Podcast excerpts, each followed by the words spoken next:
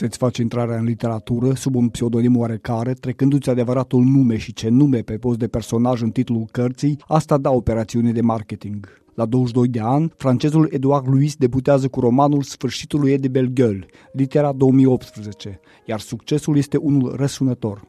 În sat nu era important doar să fii un dur, ci să știi să faci din băieții tăi niște duri, iar tata urma să facă la fel, cu numele de familie pe care mi-l transmitea Belgueule, un nume de dur. Asta în intenții, paterne, nu că mama rămâne mai prejos, căci realitatea fiului e cu totul alta. Pregătindu-mă în fiecare dimineață în baie, îmi repetam neîntrerupt această propoziție. Azi voi fi un dur.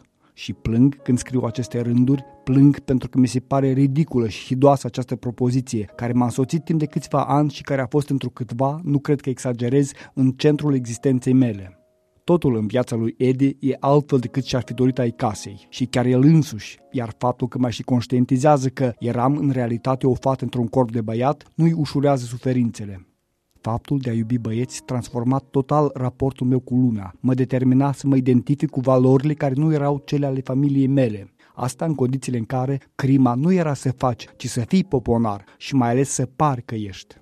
Din multele scene de cruzime adolescentină, aleg una mai soft, dar suficient de grăitoare pentru universul satului din Picardie.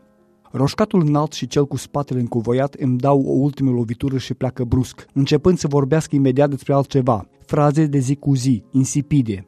Această constatare mă rănea. Contam mai puțin în viața lor decât contau ei în a mea. Va fi în stare să se revanșeze vreodată? Romanul însuși e un răspuns, dacă nu chiar cu majusculă răspunsul. Pentru Radio Europa Liberă, Emilian Galaicu Păun.